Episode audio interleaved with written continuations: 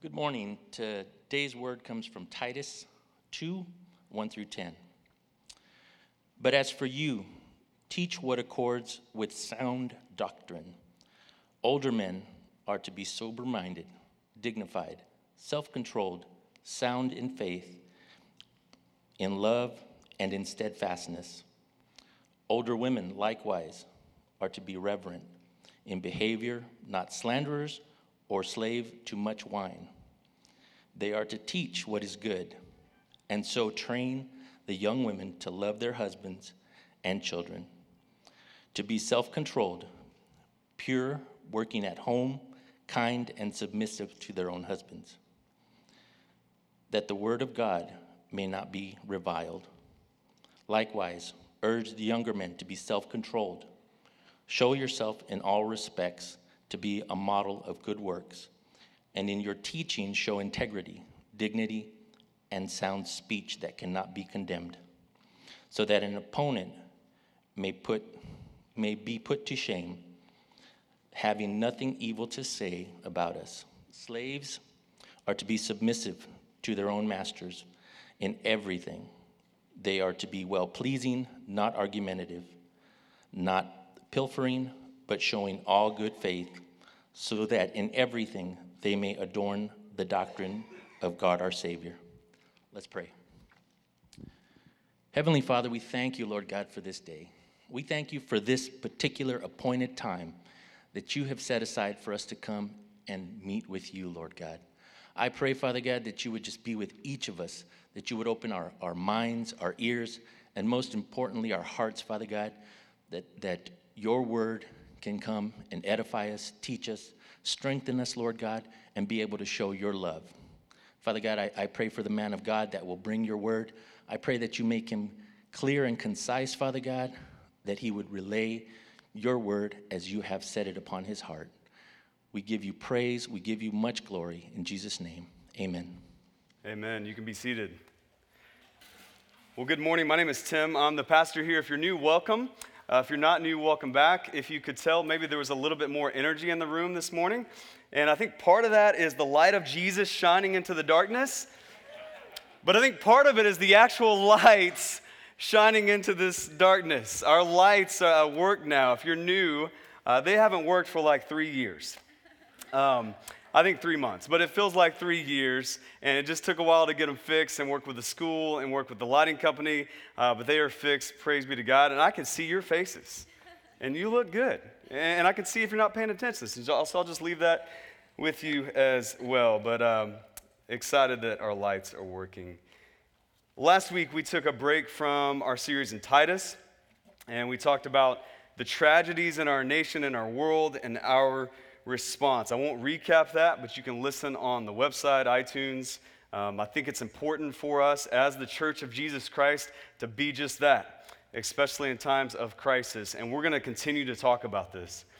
Uh, we're going to continue to pray about it. We're going to continue to unite around Jesus, his mission, his compassion for people. We're going to see people that way, respond to people that way. We are going to be different, amen, as the church of Jesus Christ in this world. And just this week, uh, we have more opportunity to talk about this. Unfortunately, in France, this week, 80 plus people were killed just this morning, some of you may not have even seen this yet, in Baton Rouge, Louisiana, seven officers were shot. Um, details are still coming out, but they think three of them are dead. And um, crisis and chaos continues in our nation, uh, even this morning. And so, as we gather this morning, I hope that you feel some urgency as the body of Christ, I hope you feel uh, an urgency to pray, to sing, to, to speak about the risen King Jesus, that we don't gather this morning symbolically. We don't just put on nice clothes and, and say, hey, how you doing? And just go through the motions. Like we gather today because we meet with the risen King Jesus and we desperately need him. Our country desperately needs him. Our world desperately needs him. And so I want to just stop for a minute before we get into Titus and just pray. I'd ask that you pray with me. Pray for the families that are affected by even this morning in Louisiana. Pray for the multitude of families in France um, and the other places. Let's pray. Would you do that with me? Father in heaven, I thank you for this morning. I do thank you that you have brought your people here together this morning for a reason. That it's not to go through the motions, to look at a screen, or to look at me and, and, see me perform and consume all of that. God, it's, it's to connect with you, it's to connect with others, that it's a special time where your spirit does come and that we are in your presence. God, I pray that we would yearn for that that we would soak that in, that we would saturate our minds and our hearts in this moment, in the midst of these tragedies, with your word. God, that you would load our minds with thoughts of God, that we would leave here with hope in the midst of tragedy. We would leave here with healing in the midst of suffering. And we would practice that and we would preach that right here in downtown Phoenix, in the heart of our city, and that would bleed out into other places. God, I pray that you would do that now in the hearts and minds of these men and women. And God, I do pray um, that you would bring healing. God, you say in your word, Second Kings, that you hear our prayers, that you see our tears, and that you bring healing. Second Corinthians, that you're the God of all comfort. That you created comfort, that you know how to supernaturally, in this moment, comfort the families of the police officers this morning, comfort the families of the people in France, uh, the people in other places in the last couple weeks, that you can bring comfort, that you bring it in the midst of their affliction, uh, that you bring it through us, that you give us comfort from our suffering so that we can bring that same comfort to others, that God, that's a promise from your word. And so I pray in this moment that you would fulfill that promise for so many that are suffering, and I pray that you would come. Jesus, that you would return, that you would wipe away every tear, that you would take away pain, that you would take away loss, and that we would hope for that day and live for that day and proclaim until that day comes the good news of Jesus Christ, that He is able, even in the midst of tragedy, to restore, redeem, and renew all people. And so, God, that is our hope. May we uh, continue with that hope as we look at your word in Titus, and may you speak to us and move in and through us. It's in the name of Jesus we pray. Amen. All right, well, I encourage you to continue to pray as details come out, to continue to respond in compassion as the people of Jesus Christ, and we'll continue to do that as a church. Uh, as we get back to Titus, we're in chapter 2. Uh, because of our break last week, we missed the second part of chapter one, and we might come back to it. I'm trying to stay with our church calendar and get us ready for the fall, and so, so it's kind of a tight fit. And so we might come back to the second half of Titus chapter one. I'm going to see if I can get creative and maybe do like a midweek study or something on video that we send out to you guys. And so stay tuned for that. But just to give you a brief recap of where we are, chapter one of Titus addresses the integrity and influence of leaders. And so the Apostle Paul, if you remember from our first week, he's put Titus there to help lead these churches in an island called Crete. So these are new churches. Katz talked about earlier. We're a new church, and that's similar to what they're experiencing in the island of Crete. And what Paul is encouraging Titus to do in the second half of chapter one, you can go and read about it, is raise up elders. Uh, those are pastors, overseers, elders, all synonymous, all this similar task of caring for and leading and serving other people in these churches. And so Paul is going to give Titus some qualifications, some characteristics of, hey, look for this in these type of guys. And what's interesting is you, as you go back and read that, and you can do that later on your own, Titus 1, 5 through 16, is you see that in that passage, you see it in 1 Timothy 3 as well, is that you don't see a lot about talent and you don't see a lot about charisma. You do see a lot about integrity. And so, chapter one, if I can summarize it, it's about integrity and influence, both good and bad. And so, you see these elders in chapter one that are called to teach sound doctrine, to plant that in the hearts and minds of people.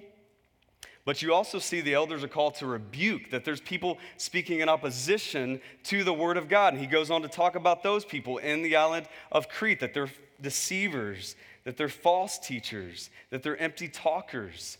And there's still influence in the midst of that. That at one point in the end of chapter uh, one, it says that they are, uh, are upsetting whole families because of what they're teaching. And so that's the scenario in chapter one. We're talking about integrity and influence, both good and bad. And in chapter two, as we get into it today, he transitions to Titus and he says, But as for you. And so in the second half of chapter one, he's talking about these deceivers, empty talkers, uh, false teachers, and he's going to say, But as for you, Titus, you're going to be different. The people you teach and lead are going to be different as well. And so, chapter one, integrity and influence. Today, in chapter two, we're going to see belief and behavior. That's the big idea belief and behavior and the link between the two. As he, as he gets into it, he says, But as for you, he's talking to Titus, he says, Teach what accords with sound doctrine. Those are two important words. Sound literally means healthy. And so think pure, think clean.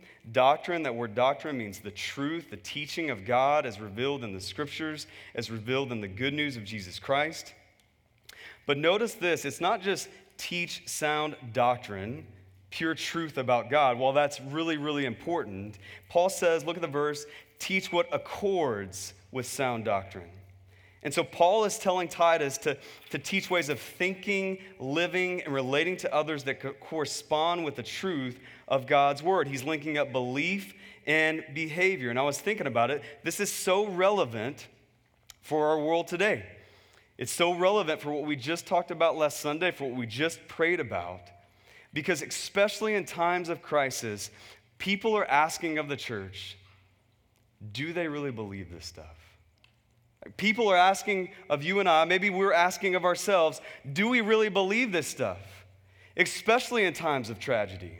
Like, do we really believe that there's joy in suffering? Do we really believe that there's purpose in pain? Do we really believe that there's hope beyond this world? Because if we believe it, then we'll behave differently. We'll think, we'll act, we'll relate to one another differently. That's the question you and I should be asking. That's the question our culture is asking of us. And oftentimes, what we see is that Christians can be tempted to complain. Maybe you've done this to complain about our society. Uh, where is it going? I mean, all the selfies, all the Pokemon Go. I mean, what is happening in our culture today? I mean, nobody holds to beliefs of the Bible like we used to. Nobody holds to moral values like we used to. I mean, like, what is happening in our culture? And listen, if that's you, if you're tempted to complain, and we all are, we need to realize that if we want our beliefs to be more contagious, that our um, if our beliefs are going to be more contagious, that our behavior must be more convincing. Do you see that? If our beliefs are going to be more contagious, if people are going to start believing the Bible and, and trusting what it says and going to it and reading to it and listening to us talk about it, if that's going to spread and be more contagious, then our behavior has to be more convincing. And honestly, a lot of the times it's not. And even in times of crisis, we talked about last week, a lot of times we get lumped into the same narrative, the same agenda, the same side picking that everybody else does. And that's not the way it's supposed to be for you and I if you profess the name of Jesus Christ. There is a direct link between our belief and our behavior. And Paul is going to lay out what that looks like, what accords with sound doctrine. He's going to do that for five groups of people. Uh, he's going to do that for older men, younger men, older women, younger women, and bond servants. And I actually did some research leading up to today and, and just found a biblical cutoff age and so you can know, like, if you're older or younger. I was just kidding. I'm not going to go there. Uh, I'll let you decide what that age is and if you fall into the older camp or the younger camp, and you can go uh, there accordingly. Some of you are thinking, like, is this really in the Bible? Like, is there an age? No, there's not. Uh, verse 2, Paul addresses older men. So you know who you are, older men? They should be, look at the verse, Sober minded, dignified, that word means that they're worthy of respect, that people are drawn to them. Self controlled, that's interesting. That word or that phrase is mentioned three times in this passage across groups of people. We'll get into it more in a minute. And he talks about faith, love, and steadfastness. You typically see that grouping. Maybe some of you, if you've read the Bible, you typically see that grouping of faith and love accompanied by hope. But what's interesting in this passage, as Paul addresses older men, he replaces that word hope with steadfastness or endurance. And this is key because many older men struggle with steadfastness, don't they? I mean, as we get older in life, we wonder, like, does life really matter anymore? Do I have any value anymore? And sometimes what older men do is they coast. They say things like, I've put in my time, right? Or I'm going to hand it off to the younger guys and give them a turn. Have you heard this? I have, right? And so they say things like that, and sometimes they, they say things about success and money, like, I'm gonna, I'm gonna go, uh, I already have enough money, I'm good, right? I already have enough success, I've already accomplished everything, I'm just gonna, gonna coast. And then some other people, some other older men say things like, I give up, right? I've already made enough, or I've already made the money I'm gonna make, I'm not gonna make anymore, it's not gonna get any better than this. And so they can be tempted to coast. There's a, a, mentor of mine in our city. He's a pastor, has been for 30 years in the same church. And as, as we talked recently, he just switched roles. So he was the lead pastor, he switched to another role. Another guy succeeded him as the lead pastor. And as I talked to this guy, he's still as passionate as ever about what God has called him to and the influence he can have in the lives of people. And he told me, he said, Tim, I'm still in the game. I'm just playing a different position. Isn't that great? That later in his life, he's not coasting, he's not collecting shells. No, he's saying, My role may change, but my mission does not. Instead, now, and he does this, he invests in younger leaders and wants to do that purposefully to advance the mission of God. And he has what Paul talks about. He's dignified. I'm drawn to him. As a younger leader, he's worthy of my respect. I've seen the way he loves his wife.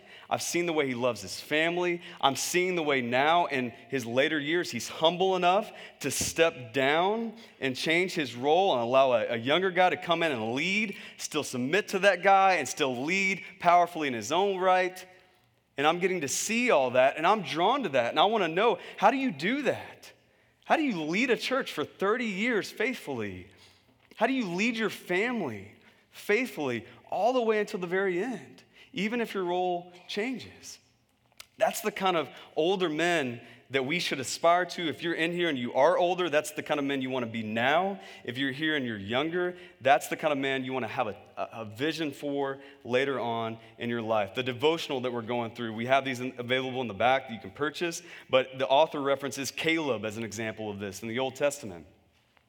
If you're not familiar, Caleb, uh, much later in his life, in his 80s, helps lead the Israelites into the land of Canaan, the land promised them by God. And he's in his 80s, has been wandering the wilderness with the rest of the Israelites. And they have this land, this land of Canaan that has been promised to them by God. He's in his 80s. He's one of the last remaining guys from this group that heard these promises. And yet, in this moment, he shines. It's his moment. He goes into the land, he helps overtake the enemy, and they obtain the land of Canaan. That's Caleb. His, his moment was in his later years, not his younger years. He was wandering in the wilderness in his younger years. And later in life, God used him in a mighty way. And listen, men, I'm sure there were times of regret. I'm sure there were times where Caleb doubted. Like maybe it's time to hang up the cleats, right? But he didn't. Later in life, God used him. He stepped forward. God used him in a mighty way. And that's the call upon your life. John Piper, an older pastor, says it this way He says, As long as you can walk, talk, and sing, do something for the king. He says, If you believe in hell, that people are actually going to perish and suffer forever, how can you fall into coasting? He says, The only way that happens is, is if you close your eyes. Men, don't close your eyes, especially with what's going on in our world. Older or younger, men or women, don't close your eyes. We talked about this last week. You need to see it. You need to see people. You need to see people's faces. You need to see the harsh realities of sin and the much needed glory of God to reign in our lives. You need to see it. Don't close your eyes. Don't coast. Listen, As you get older, does that mean you can't buy a boat? No, buy your boat, okay? Buy your boat, but sometimes take some younger guys out and teach them how to fish, if you know how to fish.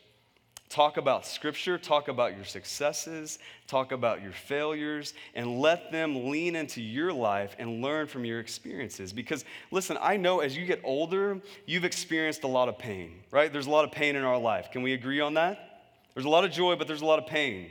That pain can do one or two things it can harden you, or you can use it and allow God to use it to leverage to help others. So it can harden or it can help. As you get older, that you would use that to leverage it to help others, to invest into others. And so get the beach house, but use the beach house to host a leadership retreat for Phoenix Bible Church, right? Like, don't waste the end of your life. Redeem it for God's glory and use it in His mission, okay? Older men. And then he moves on to older women. Again, I'll let you decide what age is the cutoff for that. Uh, older women, verse 3, look at that verse. He says they should be reverent in behavior, not slanderers or slaves to, to too much wine, so don't medicate, don't escape with alcohol or other substances. It's interesting that word for slanderers in the original language is diabolos or devil. So he's saying, older women, don't be like the devil. It's serious.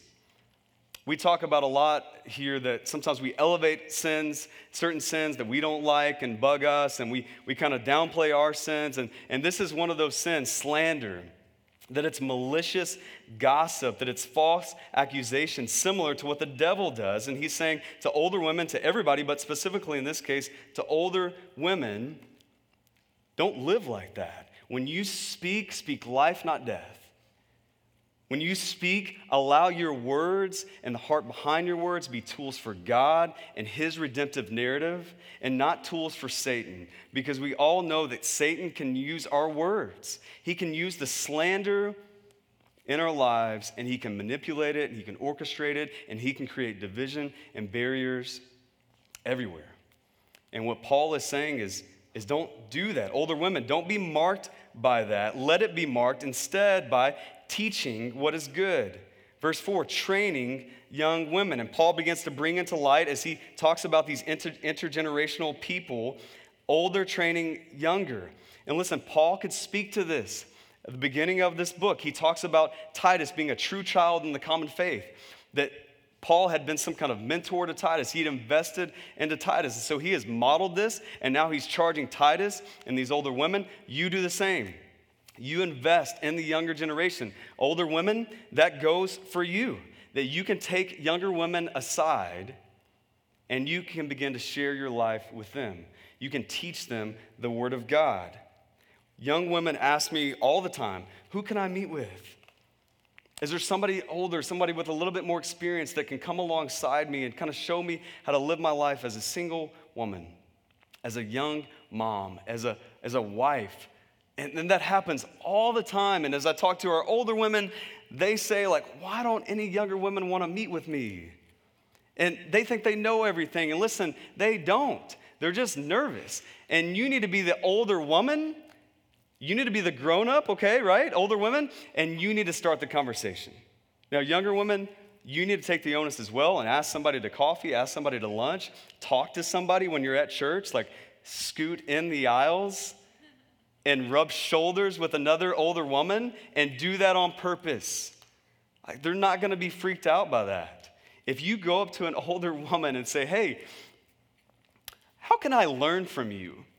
they're not going to be disgusted, like, oh, get away from me. like, that's not going to happen, right? They're going to be overjoyed, especially the older women in our church. I know them. I know they're going to want to do that. And some of you are thinking, well, this is a, a younger church. How's it going to happen? Listen, everybody's a little bit older than somebody, right? Like somebody's a little bit older than somebody else, men and women. So we don't have that excuse. Um, I think about my daughter. She has uh, a lady in our church who comes and teaches her the piano. Uh, she's up here on stage. Her name's Dana, and she comes over once a week to teach my daughter piano. And I, I love that. And she teaches her chords and she teaches her how to, you know, do the Stevie Wonder. And you know, tilt her head and move her fingers. Like she does all that. But she also just talks about life, right? She talks about her life. She talks about what she's doing. We go and watch her play at coffee shops, and my daughter just gazes in awe at this girl, Dana, in our church, who's, who's not what we would consider older, but she's older than my seven year old daughter, right? And she teaches and she invests and she trains up a younger woman. And I love that. And I want to see that embedded in the fabric of our church that older men are investing into younger men, that older women are investing into younger women. And that, that's why we have community groups.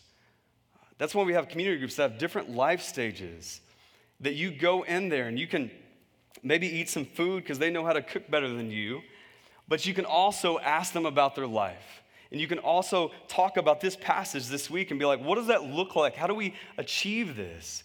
That's why we have, for women, we have uh, moms groups that meet once a month that as you, as an older woman, that you would take time to live life with women and then teach women out of that. That if you were thinking, I will just teach, I will just give advice, but I'm never gonna be around, that's not gonna hold any weight. That you would find ways, mom's group, ladies' night, painting with a twist, community group, Sundays, coffee, lunches, that you would get around women, that you would live life with them, that you would begin to teach them and train them as Paul calls us to. And then he says to train younger women, he moves on to younger women to do what? Verse 5, look at that verse. He says, Be self controlled, pure, working at home, kind, and submissive to their own husbands, that the word of God may not be reviled. And so, two of the most controversial things of our day are in that one verse working at home, submissive to their husbands. And so, we're going to talk about those. We've talked about these things before, but uh, we'll talk about them again today. The first one, the first thing I want you to see about working at home, what does that mean? First of all, it doesn't say that she only works at home, right? It doesn't say that's the only thing she does. It says when she's working at home, live like this. And so the reality is, in that day, in a different culture, in a different context, and in our day, in a different culture, in a different context, that women, some of their time, a chunk of their time, is working in the home, caring for the family, helping uh, serve and lead the family in that way. And it doesn't mean that you can't have a job outside the home. It just means that when you are at home, you're supposed to live like this. And how do we know that? Proverbs 31, we get a great example of a woman who works outside the home. Listen to what it says.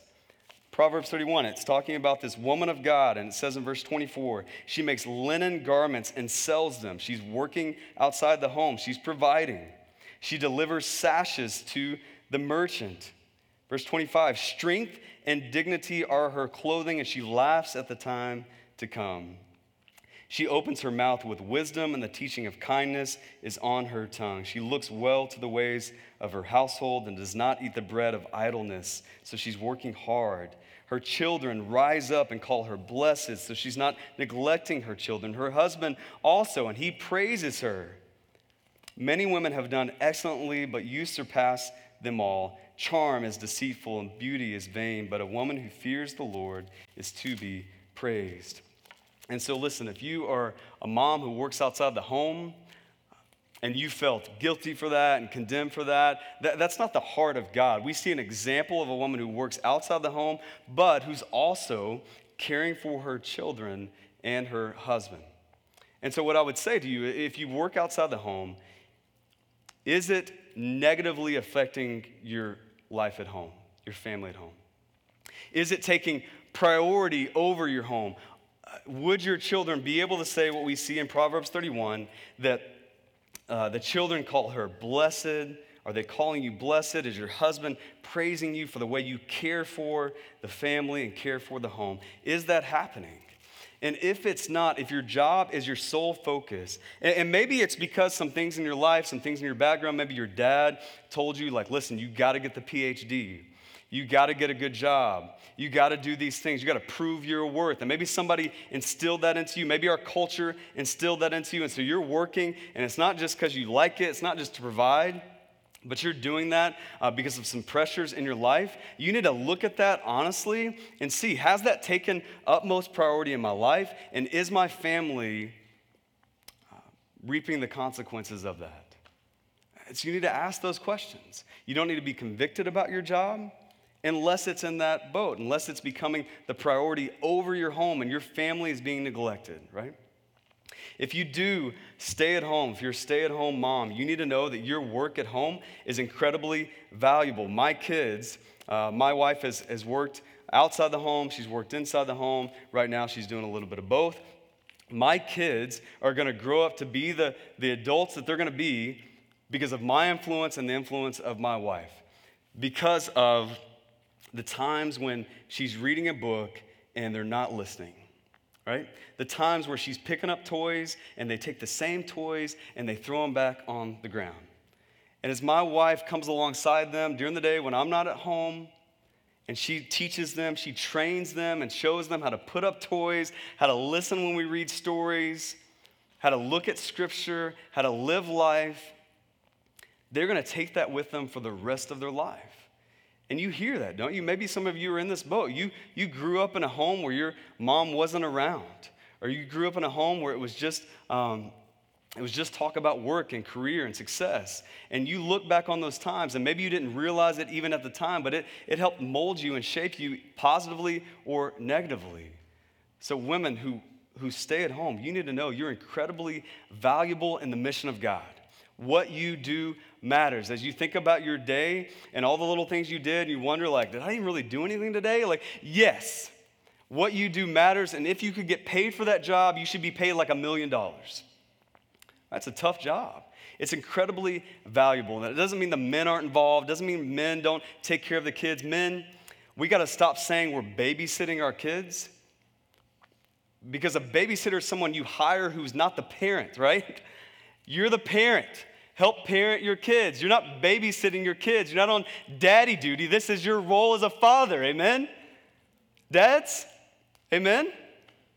Okay. So it's not all on the woman, but she plays a vital role, and so do we as men. Don't discount that in your life.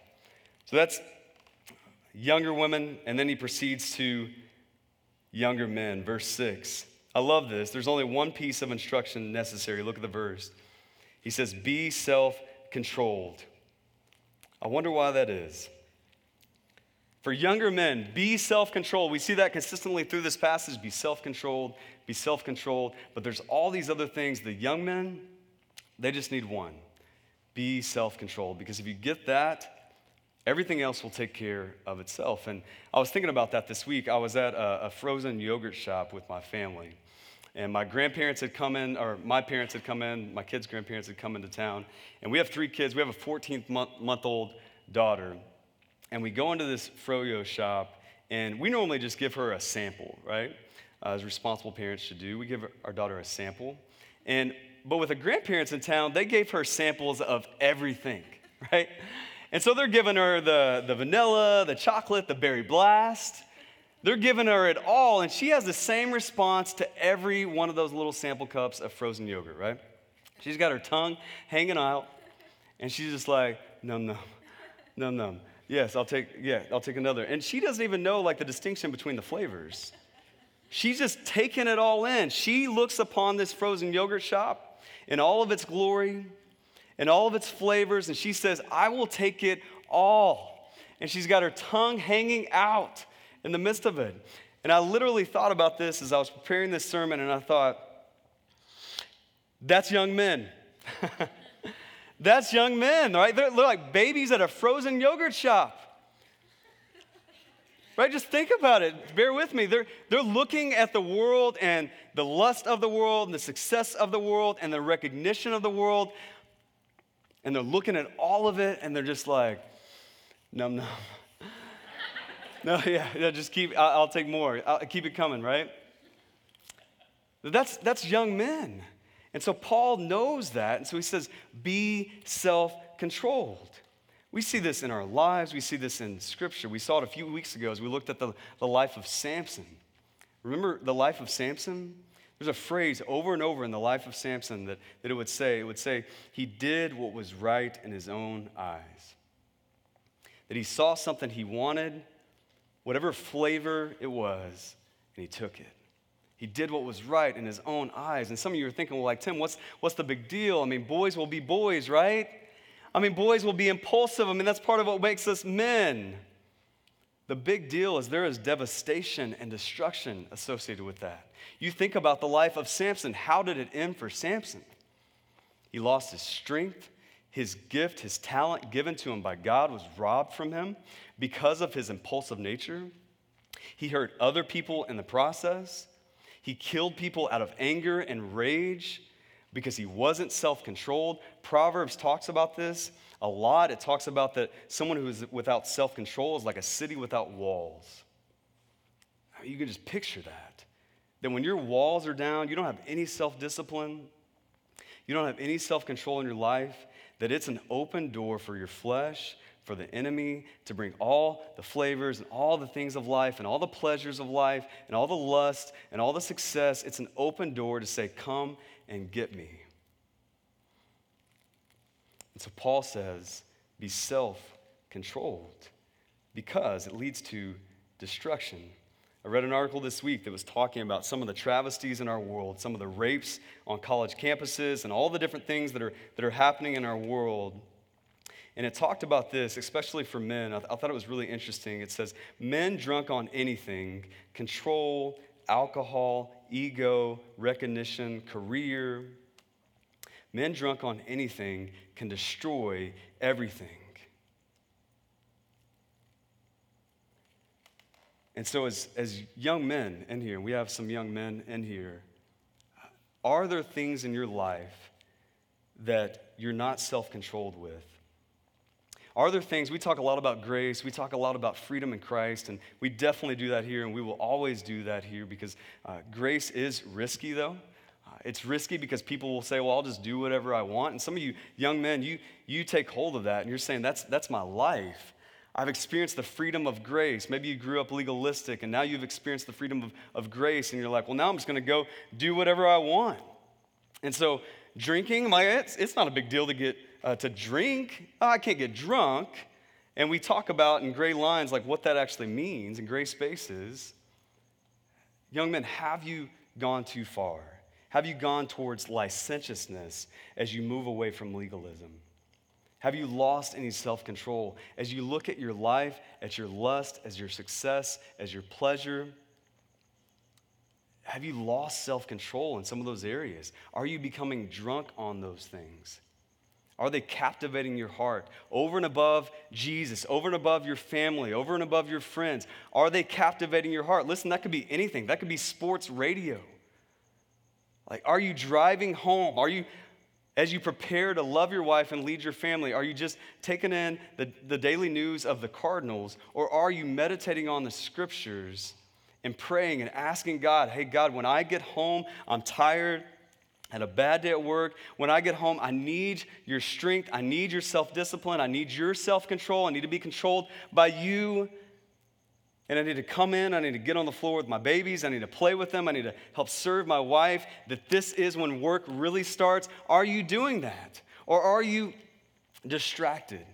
Are you escaping with sports, with lust, with success, with recognition, with always wanting to be noticed? Are you self controlled? How do we get there? How do we overcome the self indulgence of our world and be self control. I want to just give you a couple things. Jesus says in Matthew 26, He says, Watch and pray so that you will not fall into temptation. Watch and pray. That you would watch two things your circumstances and your consequences. That you would watch your circumstances. That you would know yourself. That you would look at your life and your sphere of influence and your season. And you would look at the things that tempt you, that pull you away from God and pull you away from others in your life. You would watch those things. Some of you don't watch. You take your phone to bed and you never even think about that. And you go to bed and you're anxious, you're angry, and you never even think about what that's doing for, for your, for your heart, for your mind, because you're not watching. Like, watch. If you know, if that's you, if you're driving in the car and you're only listening to music or only listening to sports radio, if you don't get your mind prepared to lead your family, watch that. Change that. Throw on a Bible app, listen to scripture. listen to something else that proclaims God. Listen to Safe and Fun for the whole family. Every once in a while, right? Just throw that on. Watch yourself, know your circumstances. If you're always looking for recognition in your job and with your relationships, even right now, you want people to notice you and you're obsessed with that, watch that. Don't give in to that. And then watch the consequences. You need to look down the road. Consider if I do this, where will I be? And is that a place I want to be? And so, if I give in to this depression, what's that going to do to my relationships? If I let my anger rage, what's that going to do to my home life? If I let lust control me, where will that lead? And is that a place you want to be? That you would see down the road, that you wouldn't just see the pleasure, you would see the pain that can come after that pleasure. And you would watch your circumstances, watch your consequences, and then you would pray, as Jesus says, that you would pray that, that self control is part of the fruit of the Spirit in Galatians 5. That as you meet with God, you cede control to Him, He will strengthen your self control. Because as some of you hear this, specifically men, we buck against this, don't we? Like, that's legalistic, Tim. That sounds like a checklist. Like, we're about the gospel of grace. I don't want to be self disciplined. That's not gracious. I just want to let the love of Jesus flow out of my heart and mind into my actions. It should do that naturally, right? And some of us don't like this. We think it's a checklist, but you need to know that Paul, over and over in Titus and in his letters to Timothy, he connects discipline and self control to godliness. There's a goal involved. It's not a checklist when the goal is to become more like Jesus. Do you see that? That you would be self controlled. And it's not about just not doing things or a life devoid of pleasure. It's about trading in fleeting pleasures for lasting ones. It's about the pleasures of knowing God and fulfilling His purposes for your life. That as you look at the scope of eternity and you look at the opportunities before you, that you would say no to some things for a bigger yes to other things. And you have to do that. You have to be self controlled. You have to be self disciplined in order to do that. Otherwise, you will wander and you will give your time to things that don't matter and to things that will fade. And so, men, you need to look at your schedule. You need to look at your relationships. You need to look at your time in the car, your time in the Word. Are you self controlled? Because if you aren't, there's destruction awaiting you and, and everybody else around you. One of the things you see in chapter one, go back and read it, is these empty talkers, these false teachers, they're not just hurting themselves, it says they're upsetting whole families. You say, well, how does that happen? Man, you have an incredible influence on everyone around you. Your family, your relationships, your job, be self controlled. Say no for a bigger yes. See the goal in mind. Verse 7, Paul addresses Titus just briefly. He says, Be a model of good works in your teaching, show integrity. The importance of integrity and influence as a leader. Again, we talked about that earlier. Verse 8, why, why is that important? So that an opponent may be put to shame, having nothing evil to say about us. And so Paul is challenging Titus to say there's a link between your belief and your behavior as a leader and that you should set the tone for that. He goes back to that theme. And then in verse 9, he addresses bondservants or slaves, depending on your translation. We've, we've addressed this before, but just briefly, the biggest question most of us have when we see slavery in the Bible is why does God tell slaves how to be better slaves or servants and not redeem them or rescue them out of it? And so maybe you've thought that before, like, I see in a few places God addresses slaves or servants. Why is that there? Why doesn't He just rescue them out of this. And, and part of the reason and is some of the things you just need to, to know about slavery and servants at that time. One is this slavery was different than it is now. Um, it was usually for a specific amount of time, it was usually to pay off a debt. That doesn't mean it was okay, but you just need to know what you think of as slavery today is different from what they experienced in that time. It was possible for a servant to own property, achieve social advancement, even be released or purchase their freedom. So it's different. I'm not saying it's good, but it's different. Some of you think, why didn't he rescue? Again, why didn't he overthrow this? But what you see in the life of Jesus is that as Jesus comes, he's the Messiah who comes to reign and to rule. A lot of people are wondering, like, when are you going to set up that political kingdom? When are you going to overthrow Rome? And what Jesus does over and over, he says, That's not my mission. That's not what I'm gonna do. I'm gonna set up an eternal kingdom. I'm gonna change hearts, and out of that, we're gonna change lives and we're gonna change the world. And so, what Paul is doing is instructing servants to change the way they react, change the way they live under their masters, under their authority. And he's calling them to something really radical. And what we do typically is we just relate that to employer and employee. It really doesn't capture it well enough. Because what they experienced in that day to step out and to treat their masters this way and to, to live differently according to the gospel was a radical thing. So I don't want to go there too quickly, but we, we have to go there a little bit to relate it of how does this look for us? How can you do good even when it's difficult? At your job, how are you doing the minimum required or working in such a way that you're just plowing the line and plowing ahead? How can you show good faith at your job? Show that you're trusted and valued by your employer, as it talks about in these verses. And so, listen, I know some of you struggle with your job, finding meaning, significance. So many times we, as men specifically, but women do this too, we get lost in the perceived significance of a task or a job, and we miss the eternal significance of being faithful in that task. And so, as, as you look at your job and who is authority over you, some of you don't like your jobs. Some of you feel like, is what I'm doing really that important? You need to know that faithfulness in the midst of that task is. That as we look at the scope of eternity, as we as Christians live differently than the world, that it's not at the end, well done, my good and famous servant. It's not that. It's not the end, well done, my good and fruitful servant, right? It's not that either. What is it? Well done, my good, say with me, and faithful servant. That, that you want to show good faith. You want to show you can be trusted and valued in whatever job you're in. So many times we're quick to just hop out of one job, get into another one, hope it fulfills us. And Paul is saying, right where you are, be faithful. I remember talking to a pastor friend of mine one time, and, and he just said this. He said, uh, I was struggling with our church and church size and everything like that, and just feeling inadequate in my job. Like, I haven't gotten the book deal yet. I haven't written any good blogs lately. Like, and I'm just starting to feel that pressure. And he was talking to another pastor who was more seasoned and an older man with dignity. And that guy just told him, he said, What if the goal was just to finish? Because a lot of guys don't do that.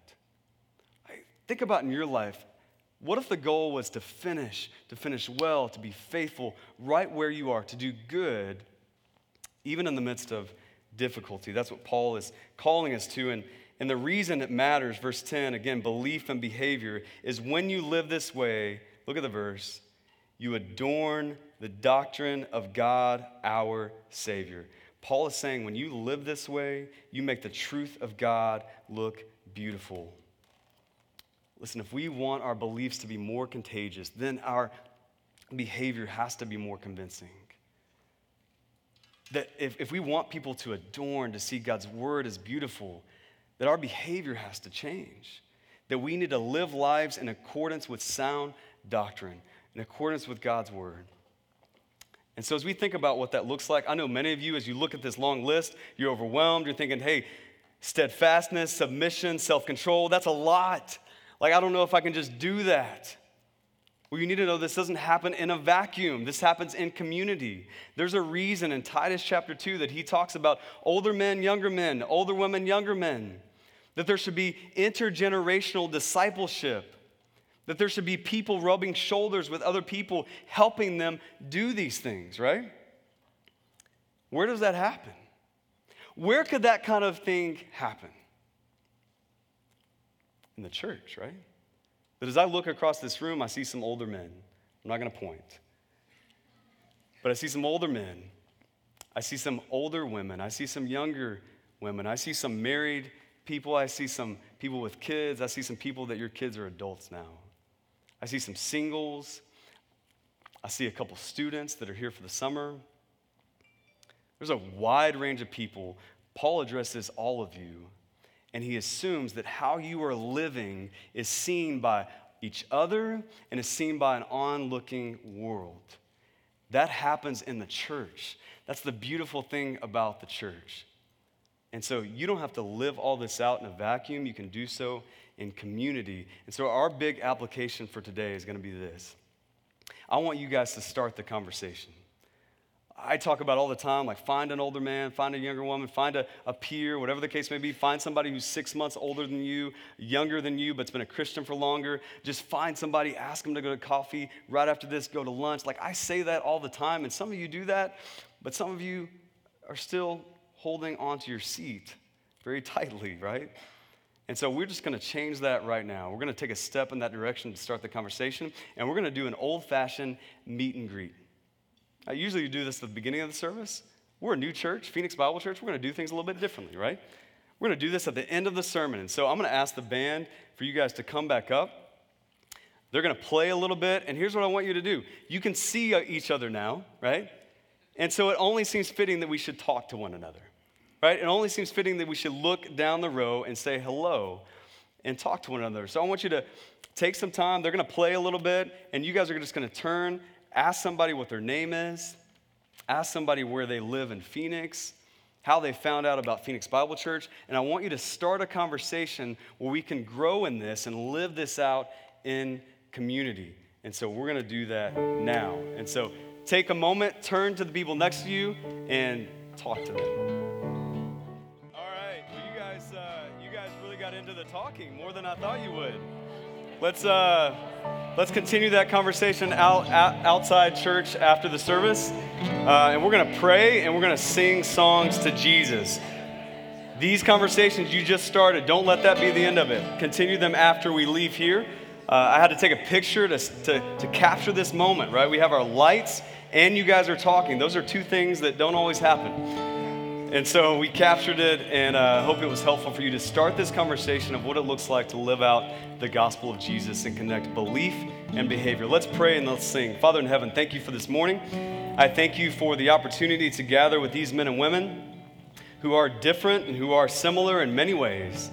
And I thank you for the opportunity that you have brought us here, that sovereignly, God, you have placed us here, that we could be in other cities, that we could be in other churches that we could be in other rooms, but you have each one of these people in this room to learn about you, to sing to you, and to connect with one another. God, may Phoenix Bible be a place where we don't just consume a performance, but we connect with God and people.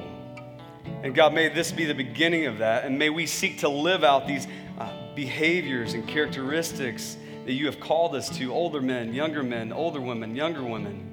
God, that you would show us and empower us how to live this out, that we would think about us as we leave. We would think about us and collectively, us, the church, how we can come together and model Jesus to a world who desperately needs it. God, I pray that as we sing, that we wouldn't think about all the ways we don't measure up. God, if we if we do, we would confess and repent. That we would also, though, celebrate the way you have done all these things perfectly that you lived a life that we could never live.